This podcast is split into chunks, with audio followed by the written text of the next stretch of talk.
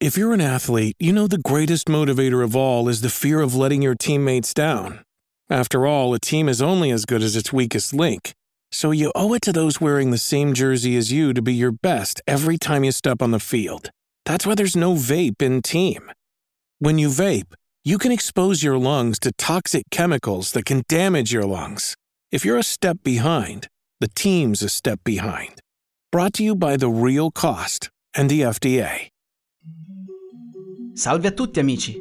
Oggi parliamo di un altro mistero del web, la leggenda di Herobrine. Si tratta di un mito nato nel famosissimo videogioco Minecraft, dove è possibile costruire e sopravvivere in mappe sempre diverse e procedurali. La creepypasta nasce da un supposto giocatore che nel gioco avrebbe visto qualcosa di strano nella nebbia. Inizialmente pensava fosse una mucca, così decise di seguirla per ricavarne la pelle ma una volta avvicinato ad essa notò che in realtà era un altro giocatore. Aveva la skin classica predefinita del gioco, ma gli occhi erano bianchi, come se fossero vuoti.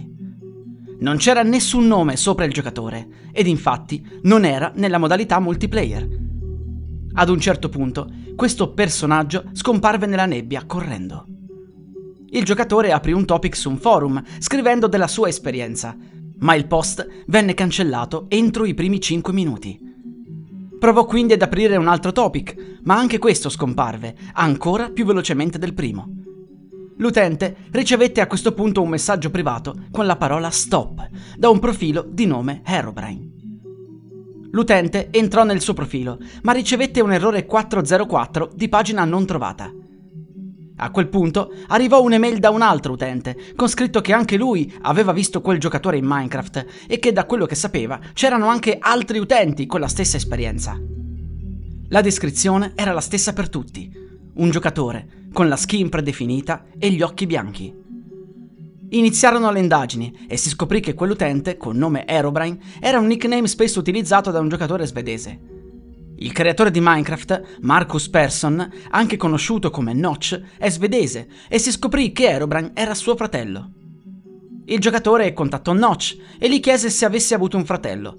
La risposta fu: Lo avevo, ma non è più fra noi. La storia si conclude con il giocatore che dice di non aver più visto Herobrine, ma che aveva una prova ottenuta tramite stamp. La Game Pasta si conclude, ma è bene ricordare che Herobrine non esiste in nessuna versione di Minecraft. Tuttavia, sono state create alcune mod dopo che la creepypasta divenne famosa, per cui se trovate alcuni video sapete perché. La storia ci suggerisce che il fratello di Notch abbia trovato una specie di incarnazione all'interno del videogioco del fratello, e questa è una teoria molto affascinante. I morti possono interagire con personaggi inventati all'interno di un gioco? Possono alterare il codice di programmazione? In questa storia addirittura Herobrine avrebbe creato un profilo su un forum, quindi lui andava ad influenzare anche altre cose all'esterno di Minecraft. Sicuramente è molto più semplice che una supposta presenza, uno spirito, prema dei tasti o interagisca con un mouse.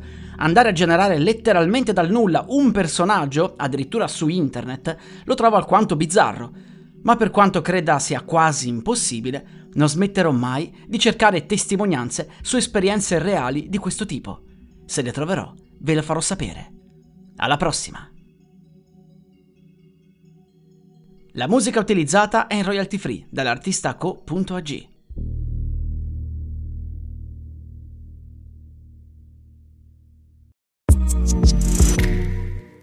Segui i podcast di Voice sulla tua app di podcast preferita. E se sei un utente Prime, ascoltalo senza pubblicità su Amazon Music.